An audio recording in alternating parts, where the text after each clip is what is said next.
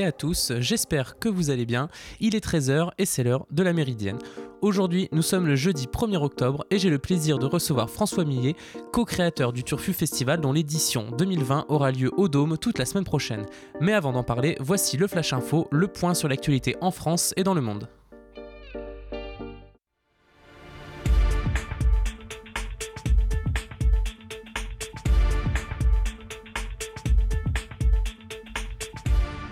Malgré l'injonction adressée aux acteurs du conflit par l'ONU hier de cesser au plus vite les affrontements, les tensions dans le Haut-Karabakh ne semblent, ne pas pardon, se dissiper.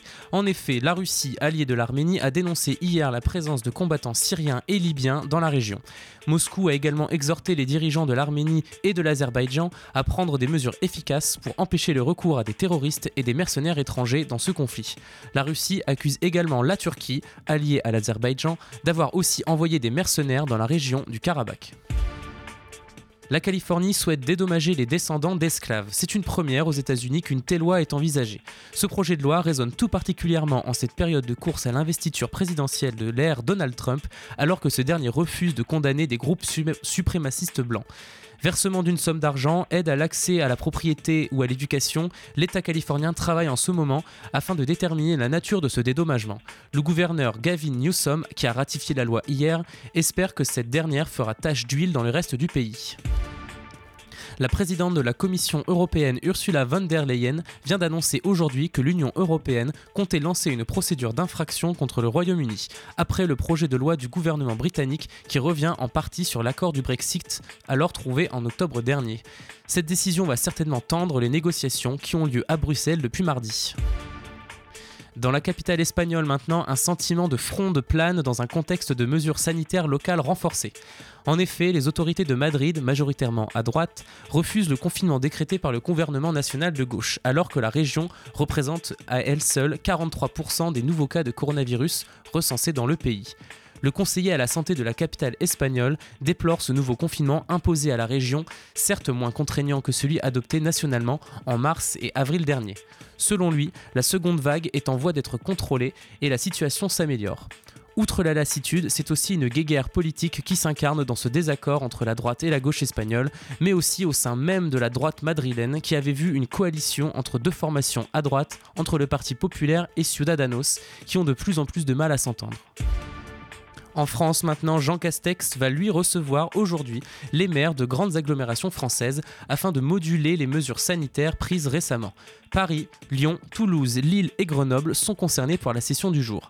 Le but est de trouver des mesures plus adaptées et éviter une uniformisation de lois qui pourrait nuire inutilement aux villes mentionnées. On rappelle que le positionnement de la métropole d'Aix-Marseille en alerte maximale il y a quelques jours avait provoqué l'ire de ses élus, reprochant au gouvernement une injustice dans l'adoption de mesures trop restrictives et unilatérales.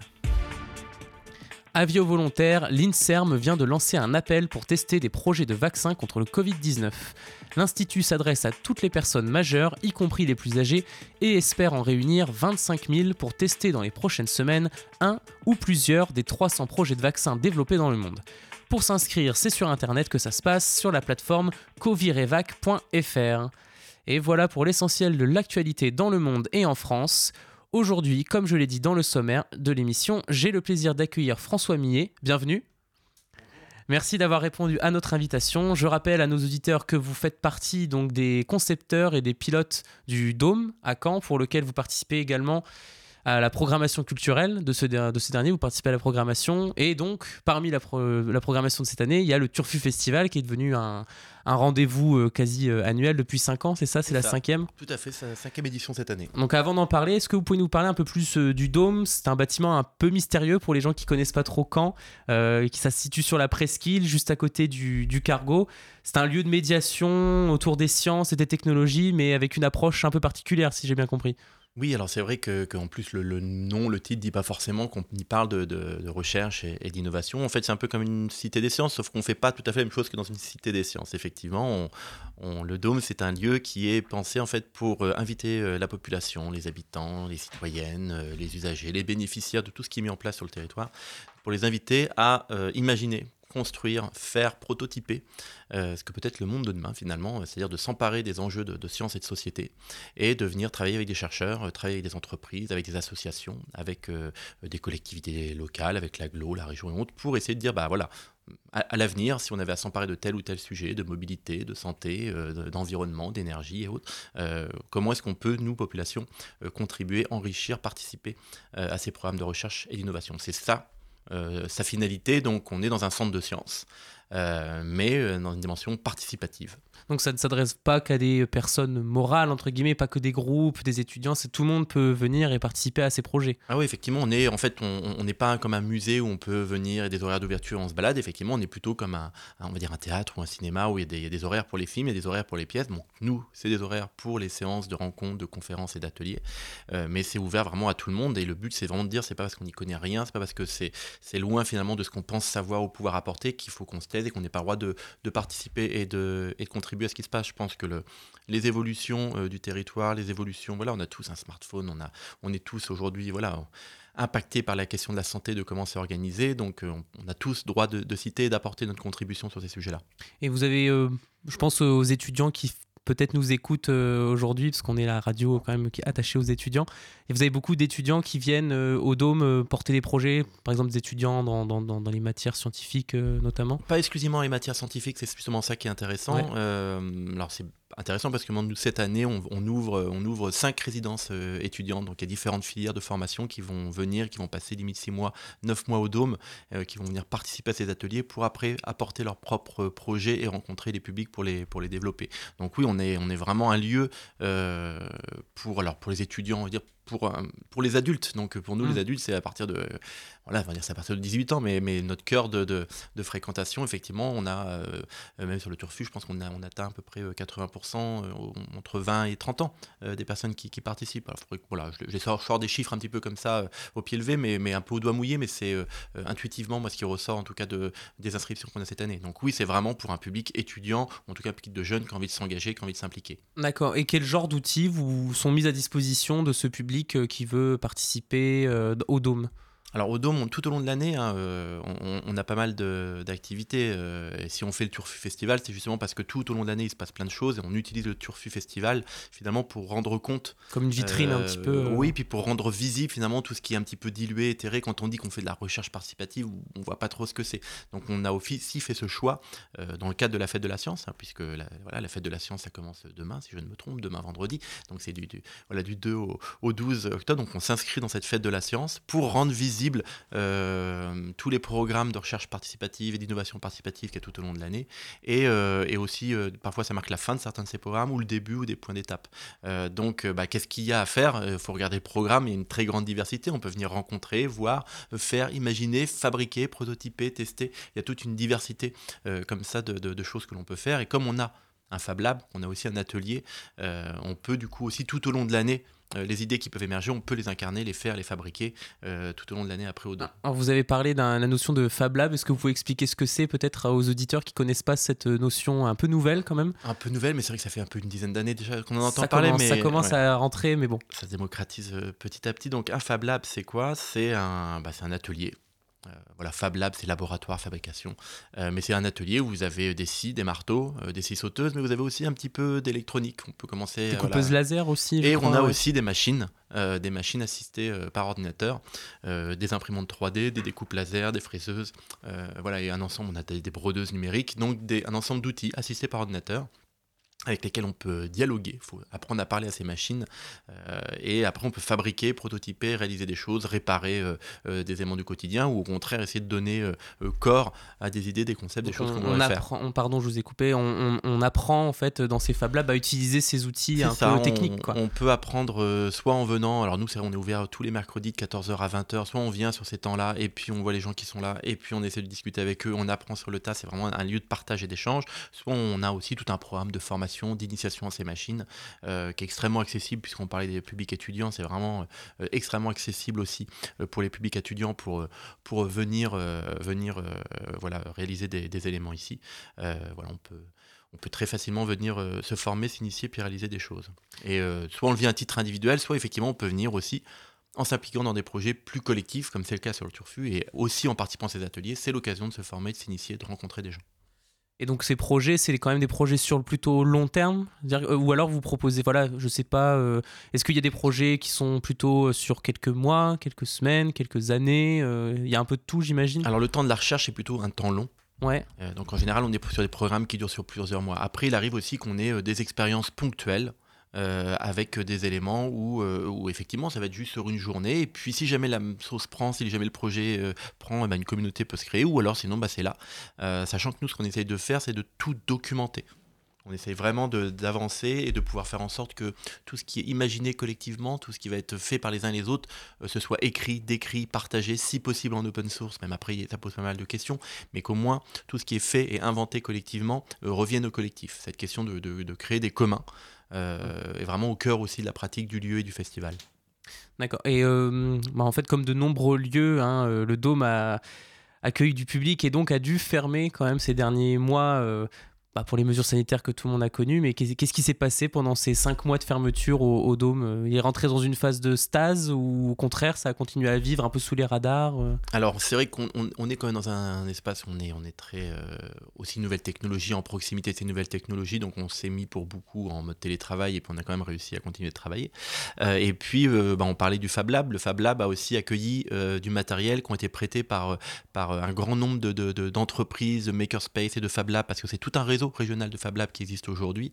Et en fait, on a réussi à mettre en place ce qu'on a appelé euh, l'usine, euh, l'usine distribuée, l'usine partagée sur l'ensemble du territoire. On a pu fabriquer euh, du matériel de santé qui a pu être distribué après gratuitement au personnel de santé. Donc on a fabriqué de la visière, on a fabriqué des éléments qui étaient nécessaires pour permettre au personnel de santé d'affronter la crise qu'on a, voilà, qu'on a tous, qu'on a tous et toutes connue. Donc on a quand même maintenu cette activité et et c'est ça aussi qui est intéressant, c'est que on voit qu'un lieu comme le Dôme, qui est en dialogue avec bah, effectivement tout un réseau euh, d'acteurs sur le territoire, acteurs de la santé, acteurs de la fabrication, euh, makerspace, entreprises et autres, euh, on voit que ces lieux-là, cet esprit comme ça du collaboratif, permet aussi, en un temps très court, de se réunir, de s'organiser et de continuer finalement à proposer des choses et de continuer à apporter des réponses quand on a des, cas de crise comme celle-ci. donc c'est ça aussi qui nous anime, se dire comment un lieu finalement assez informel quand même comme le Dôme. Euh, et puis comme tous les programmes qu'on propose pendant le Turfu Festival, sont aussi des formes qui, euh, en cas de crise, en cas d'accélération, euh, permettent de réagir rapidement et, collectivement à des, crises qui sont apportées. vous n'êtes pas une, entité voilà, qui, qui, à part de la société, vous en, vous en faites partie, vous prenez vos, vous êtes acteur quoi. Bah, nous on est une association, donc on, est, voilà, et puis et puis en plus dans au, Dôme, dans les bureaux, on n'est pas tout seul à gérer ça. En fait, on, accueille des associations, on accueille des personnes qui travaillent sur l'insertion pro, sur les bilans de compétences, on a la chambre des métiers, la chambre d'agriculture, euh, on, a, on a la chambre des métiers qui est là. Donc plein de, structures euh, qui, qui habitent le lieu, qui ont leur bureau dans le lieu pour faire des projets avec la population. Donc on a tout le, tout, bah voilà, toute cette diversité des acteurs qu'on peut avoir sur le territoire qui sont présents. Et puis, autre nouveauté, si j'ai bien compris, vous êtes maintenant, le Dôme est un centre de formation euh, professionnelle également. Oui, tout à fait. C'est-à-dire que là, ça fait euh, maintenant 5 ans que bah, on voit, on, touche à énormément de, thématiques. On a effectivement tout ce volet euh, de formation et d'accompagnement, notamment autour du numérique, mais pas que. tout ce qui est nouvelles méthodes aussi de travail, de reconnaissance participatif. Et puis, on a tous ces acteurs que je viens de citer qui habitent le lieu. Donc, on, on, monte depuis cette année une proposition de formation professionnelle pour, pour s'emparer de, de, bah, de, tous les outils que nous, on utilise finalement euh, au Dôme euh, au quotidien. D'accord. Alors, euh, je vous remercie. Avant de parler du Turfu Festival, je propose de faire une petite pause musicale. On écoute Haut de scène et son Caprice. On revient juste après.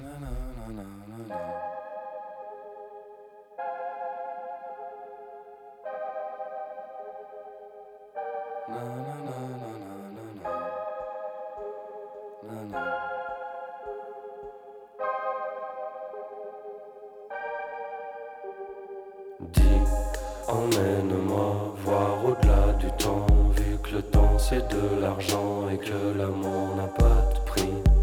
Dis, emmène-moi voir au-delà du temps, vu que le temps c'est de l'argent et que l'amour n'a pas de prix.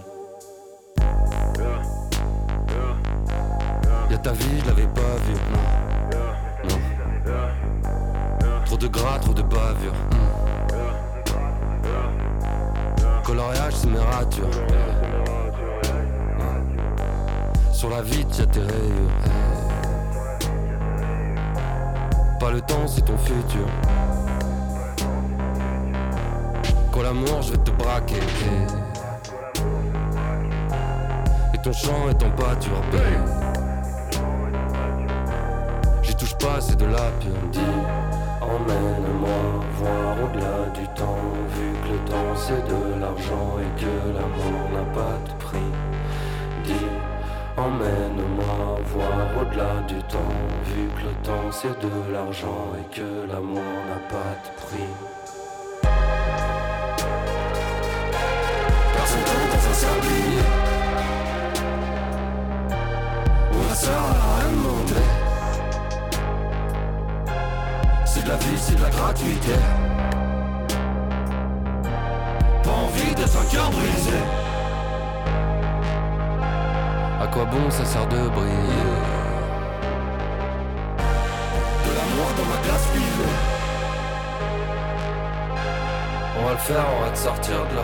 Sortir de là. Plus qu'à faire qu'à arracher ça. Emmène-moi voir au-delà du temps, vu que le temps c'est de l'argent et que l'amour n'a pas de prix. Emmène-moi voir au-delà c'est de l'argent et que l'amour n'a pas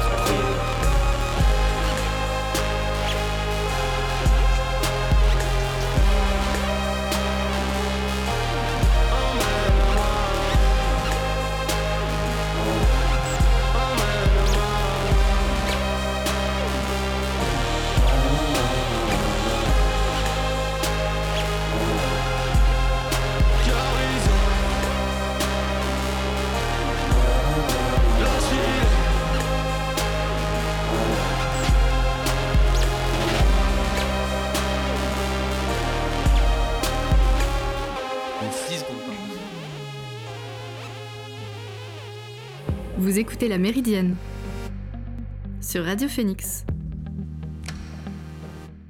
Et nous sommes de retour dans la Méridienne. Bienvenue si vous nous rejoignez. Je suis toujours en compagnie de François Millet, un des créateurs et coordinateurs du Turfu Festival qui revient cette année pour sa cinquième édition.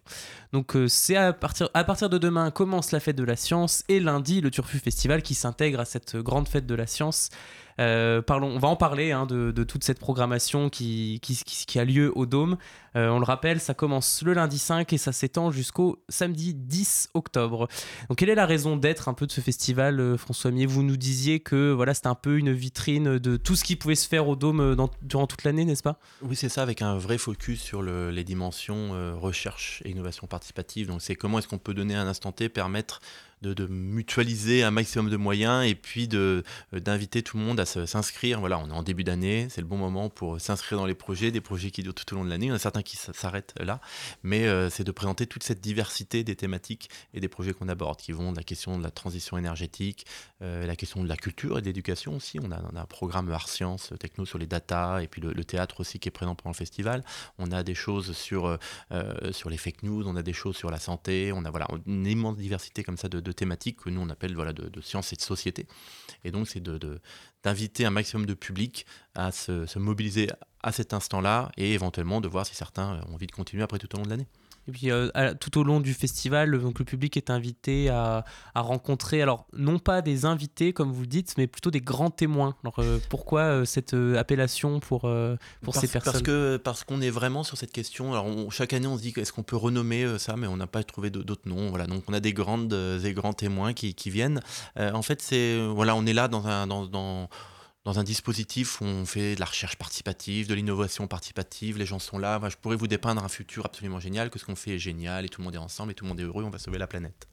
Euh, et, en fait, le but aussi de ces grands témoins, c'est de nous apporter un regard extérieur. C'est aussi de nous dire, voilà, eux, ils ont leur propre pratique, leur propre regard, peut-être aussi leur propre critique sur ce qu'on fait. Et se dire que finalement, on n'est pas seul au monde, tout seul au dôme. Euh, le reproche qu'on peut faire parfois aux chercheurs, aux entreprises qui sont coupées de tout, et eh ben qu'on puisse pas se le faire non plus à nous-mêmes et de d'inviter chaque année des gens qui viennent d'ailleurs, qui de loin, qui ont leurs propres euh, convictions, leur propre militantisme, leurs propres engagements et actions, à venir participer à des ateliers, vraiment comme n'importe quel participant. Et puis après, on en discute, et puis aussi d'échanger échanger sur eux, qu'est-ce qui les mobilise au quotidien. Donc là, on a cinq grands témoins qui viennent cette année. On a Catherine Lenoble qui est là, qui travaille sur, sur la question de recyclage de, de, déchets pour faire des nouveaux matériaux. On a Erwan Cario, journaliste à Libé sur le, les questions de, de, numérique, de jeux vidéo, voilà, qui, qui, qui a aussi un regard critique et bienveillant là-dessus, sur, toutes les dérives qu'il peut y avoir aussi dans le numérique. Ça, c'est le jeudi. le vendredi soir, on a Priscilla Ludowski qui est là, qui est une des fondatrices du mouvement des, Gilets jaunes, qui vient discuter avec nous aussi de, effectivement, de l'engagement, du militantisme, comment ça se passe, comment est-ce qu'on fait participer à plusieurs. On a aussi Sébastien Magro, qui est là, qui est un ancien personne qui travaille sur le numérique au Quai Branly et qui aujourd'hui réinterroge très fortement la neutralité des institutions culturelles par rapport au mouvement LGBT ou par rapport au mouvement racial et autres, et puis Black Lives Matter. Donc des gens plutôt engagés. Et surtout le samedi, on a un brunch. Donc voilà, si vous savez pas quoi faire samedi midi, inscrivez-vous. avec Hugo Bienvenu, Hugo Bienvenu qui est un auteur de BD, voilà, qui a fait paiement accepté, qui a fait surtout préférence système, qui réinterroge vraiment la question des IA, de la robotique et autres. Donc ça peut être une rencontre vraiment super. voilà, donc c'est des personnes qui viennent et qui viennent nous, nous, challenger, qui viennent un peu aussi nous chahuter dans nos propres pratiques pour pas qu'on soit en mode on est ensemble, on participe et c'est super. Oui, bah, bien sûr. Et moi, il y a un événement qui, personnellement, hein, je parle à titre personnel, moi, m'intéresse beaucoup. Et je pense aussi que de nombreuses autres personnes qui nous écoutent euh, aussi euh, intéressent. C'est l'atelier Inclusion et Jeux vidéo qui a lieu mercredi 7 euh, à 19h30. Est-ce que vous pouvez nous parler un petit peu, euh, sans trop spoiler euh, voilà, On va pas spoiler parce que de toute façon, l'atelier, il est fait par les participants. Ça, se fait à ce moment-là. Euh, Donc, direct. effectivement, cette année, on a, on, a voulu faire en sorte qu'il n'y ait pas des ateliers que en journée et, et un peu de visite le week-end. On a fait vraiment atelier toute la semaine. Et, et, beaucoup sur les soirées. Donc une de ces soirées, c'est le mercredi soir. On a cette idée de se dire, mais finalement, les manettes de jeux vidéo, déjà, est-ce qu'on pourrait imaginer une manette où on peut jouer à 20 dessus? Ça voudrait dire quoi de jouer à 20 euh, sur une même manette? Qu'est-ce que c'est un grosse manette Ouais, ou une toute petite manette, je sais pas, mais ça, même en termes, vous voyez, quand on parle de collaboratif, de participatif, ce jeu vidéo, on est mm. tous là parfois, même tout seul derrière son écran et autres, de dire, bah tiens, on fait une manette, on joue à 20 dessus. Et puis au-delà de ça, mais voilà, euh, cette, cette interface euh, homme-machine, qui est la manette, le joystick. J'ai connu tellement de manettes différentes que voilà. Euh, peut-être qu'aussi, on, aujourd'hui, on y joue avec ses deux mains, euh, avec des boutons, et puis c'est visuel, mais, mais, mais est-ce que ça correspond à une réalité de tous les utilisateurs? Donc, est-ce qu'on peut imaginer des manettes qui, correspondent aussi à des, des, personnes en situation de handicap et de voir comment on peut les adapter en direct avec eux? Donc, on voit qu'on est autant dans une dimension euh, voilà, on s'amuse, on vient jouer, on, va se faire des challenges et puis voir, voilà, on, verra bien ce qui va se passer. Et puis aussi de se dire que finalement, cette créativité et le jeu au travers du jeu, on peut aussi aborder des solutions, des idées euh, qui peuvent répondre à des problématiques qui dépassent la question du jeu, notamment ici la question de la question du handicap. Oui, c'est ça, parce que c'est des questions que moi, personnellement, en tant que joueur, on se pose pas forcément, mais euh, voilà, ça peut être l'occasion justement d'être à la rencontre de joueurs différents de, nous, qui ont des pratiques différentes et qui n'ont pas les mêmes problèmes que nous, et se poser voilà, des questions. Euh, parce qu'en plus, je trouve que quand on se pose des questions sur l'accessibilité, on, ok, on, facilite la vie peut-être des personnes, je sais pas, en situation de handicap et tout, mais au final, il y a parfois des, innovations qui sont trouvées, qui à la base sont pour les personnes en situation de handicap, mais qui en fait profitent à, tout le monde. Moi, je pense à la, à la rampe, euh, voilà, sans marche, sans escalier, euh, voilà, on la prend tous, quoi. Et à la base, c'est quand même quelque chose auquel on pense, pas pour, pour un public spécifique, quoi. Bah, c'est vrai que le, les démarches du, qui sont portées par le festival, c'est une démarche, alors tout à l'heure on parlait des Fab Labs, en fait c'est une, démarche qu'on appelle de Living Lab. C'est encore un anglicisme, en fait c'est les laboratoires vivants. Et c'est justement une méthode, des démarches qui sont faites pour trouver des choses à côté de ce qu'on cherche en vrai. Donc c'est d'être ouvert finalement à euh, des idées alors qu'on n'y avait pas pensé. Donc de créer des temps, les conditions, les situations qui permettent d'être ouvert à, des découvertes inattendues. Donc cette idée de comme ça de, de, laboratoire vivant, c'est ce qui préside, préside au Turfu Festival. Et donc le week-end euh, du festival, j'inclus le vendredi soir, le week-end, c'est un, des gros temps forts de, ce, de cette édition. Hein. Je, je, pense à cette soirée euh, pop culture, Watchmen, ça a l'air très... C'est vrai que la, dimension pop du festival, elle est présente parce que, le, en fait, c'est un festival qu'on monte aussi avec, avec une... Euh, voilà, c'est une coproduction avec l'agence Casus Belli. Et, et, et en fait, cette dimension pop un peu geek et pop culture plus que geek même. Euh, voilà, c'est aussi quelque chose qui nous unit avec eux et, qu'on revendique. Euh, donc on, a toujours chaque année une soirée un peu, un peu plus décalée. Donc là, le vendredi, euh, c'est trois soirées en une puisqu'on a effectivement une soirée Watchmen, voilà, qui va s'appuyer sur dire finalement là on est tous masqués et dans la série aussi et dans le bouquin aussi. On va revenir sur cette question du masque en discutant avec aussi des, chercheurs en droit. on espère aussi avoir une commissaire qui puisse nous rejoindre pour parler de ça, effectivement, de la place des, des policiers, de l'image du policier. Où est-ce que ça en est, qu'est-ce que ça raconte finalement. On se rend compte de notre quotidien qu'on vit là en ce moment. Et en parallèle, voilà, c'est notre soirée un peu guérilla pop puisqu'on a deux ateliers, un pour euh, armer euh, les cyclistes euh, pour se défendre dans la, dans la jungle urbaine, puisque voilà, maintenant nous sommes en guerre. c'est, il n'y a que comme ça qu'on peut répondre aux crises, apparemment, en, en, réfléchissant sur le mode de la guerre. Donc, bah, armons les cyclistes, on part en, mode Mad Max, mais à vélo. Et puis un autre qui est, bah, comme les drones, finalement, on va en avoir partout, eh ben, on, va, on va organiser une soirée de lutte anti-drone. donc voilà, soirée un peu guérilla, volontairement potache et pop, mais cette façon aussi de passer par le par le, la fiction, euh, par le côté euh, voilà humour noir et autres. C'est aussi une façon parfois de mettre le doigt sur des choses qui pose vraiment problème et plutôt que d'y aller frontalement euh, de jouer comme ça sur la dérision et aussi sur le côté euh, euh, quand même guérilla et ben de dire que attention il y, y a, quand même des choses qui, questionnent donc ça voilà et puis cet atelier notamment sur le vélo durera aussi tout le samedi parce que le samedi on a ouvert hein, aussi en soirée et le samedi les ateliers et notamment le samedi en plus de cet atelier on parlait tout à l'heure de la question de la santé et autres on a toute une série d'ateliers pour se dire mais tiens comment est-ce que dès à présent je peux commencer moi à fabriquer des objets qui pourraient servir dans un prochain confinement ou qui pourrait servir au personnel de santé? Donc là, on essaie d'avoir des personnels de santé qui vont venir toutes les heures et avec lesquels on va pouvoir essayer d'imaginer, euh, prototyper, même commencer à fabriquer euh, des objets qui pourraient servir à tout le monde euh, en termes de, de, de bah voilà, de santé et de santé accessible partout. C'est un côté un peu santé open source et ça, c'est sur inscription le samedi. C'est ce que j'allais vous demander, c'est comment on fait pour participer. Je suppose qu'il y a une jauge peut-être euh, de place, des nombres de places limitées dues aux, mesures sanitaires? Oui, tout à fait. C'est-à-dire que nous, on, depuis, ça fait euh, cinq mois qu'on se préparait de toute façon à arriver en zone rouge et confiné, donc on a tout mis en place. Mais c'est vrai qu'il y a des jauges. Donc, euh, donc en fonction des, lieux et puis des ateliers, des espaces dans lesquels on est, de toute façon, on est toujours autour d'une quinzaine de participants. Donc c'est maintenant qu'il faut s'inscrire. Il y a quand même des créneaux toutes les heures, heures et demie. On nettoie tout entre chaque session et chaque atelier. On peut aussi faire plusieurs, plusieurs sessions d'ateliers les unes derrière les autres si on a envie. Mais il faut aller sur le site turfu-festival.fr. Euh, euh, et, choisir la session, son session, et puis, et puis s'inscrire, ne serait-ce que pour nous, on puisse avoir aussi les coordonnées une fois qu'elles sont venues, en cas de, voilà, de, s'il y a un cas qui est déclaré, on peut, on a vraiment tout réuni pour que tout le monde soit alerté. Donc euh, je rappelle euh, aux auditeurs que sur le site que vous venez de dire, on retrouve également euh, toute la programmation complète du festival. Merci François Millet d'être passé par la Méridienne, de, venu pour nous présenter le Dôme et le Turfu Festival. Nous allons faire une deuxième pause musicale avec Roy Borland, c'est The Search.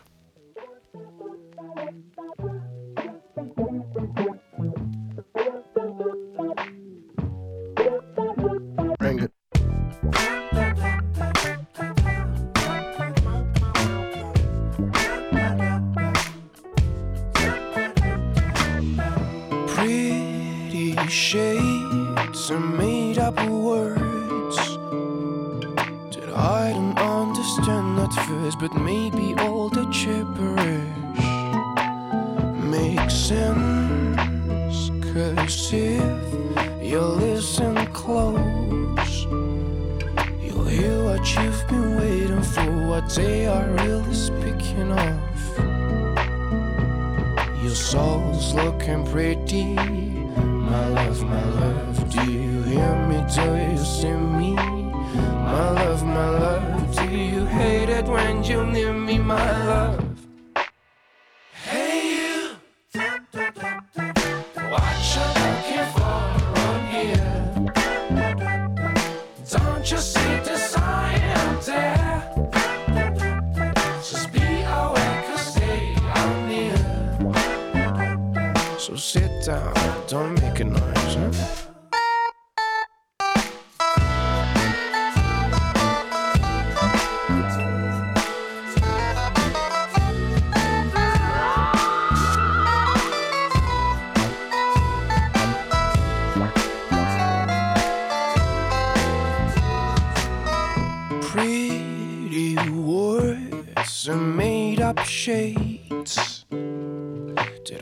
And really recognize, and so I look him in the eyes and see that they are parts of me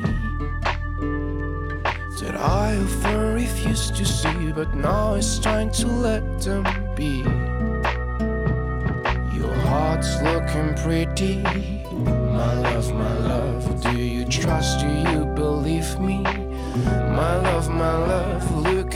tell me you love me, my love.